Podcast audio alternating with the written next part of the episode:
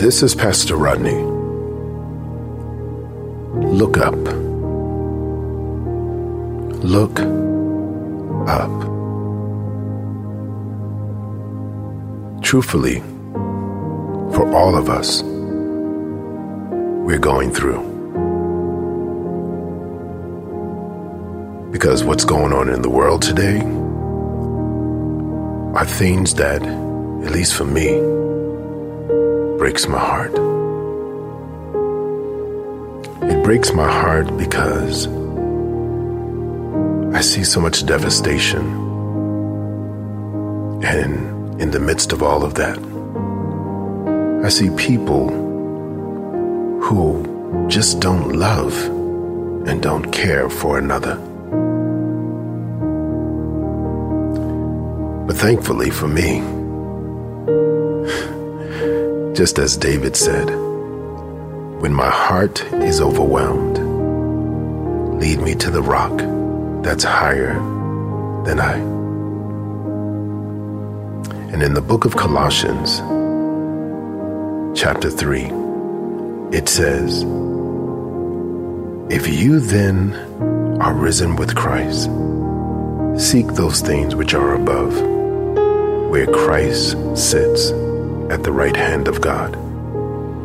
Set your affection on things above and not on things on the earth.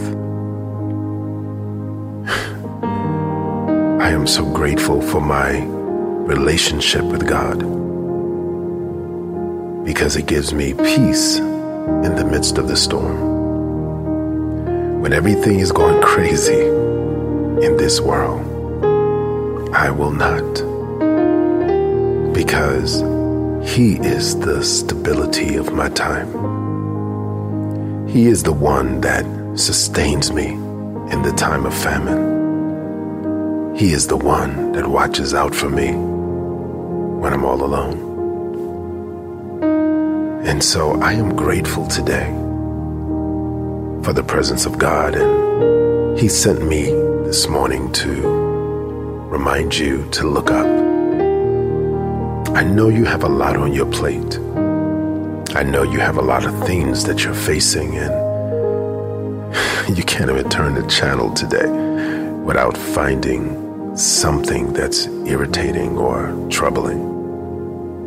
But isn't it wonderful to know that what we have in Christ is safe and secure? Isn't it peaceful to your mind to know that even when you can't get away and, you know, states are closing their border borders and countries are closing their borders and many of us are trapped in the house that we have not spent that much time in. But isn't it wonderful to know that even while you're shut in, you don't have to be shut out but you can look to the hills from your where your help is coming from.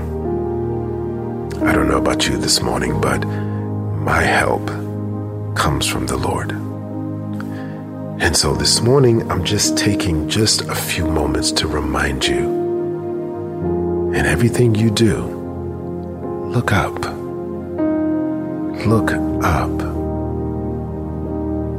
God is an ever present help in the time of trouble. He says that He'll never leave you or forsake you, but He'll be with you always, even until the ends of the earth.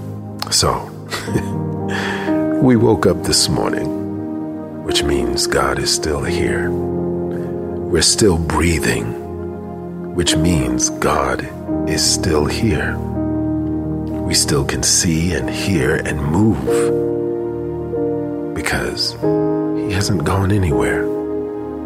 Yeah, I know there's many things to be frustrated about. But why don't you think about the good that God has done and look to him this morning and you will find strength to help you in the time of need. So this morning, I pause. I reflect. and I emerge to life. In the precious name of Jesus. Won't you do the same?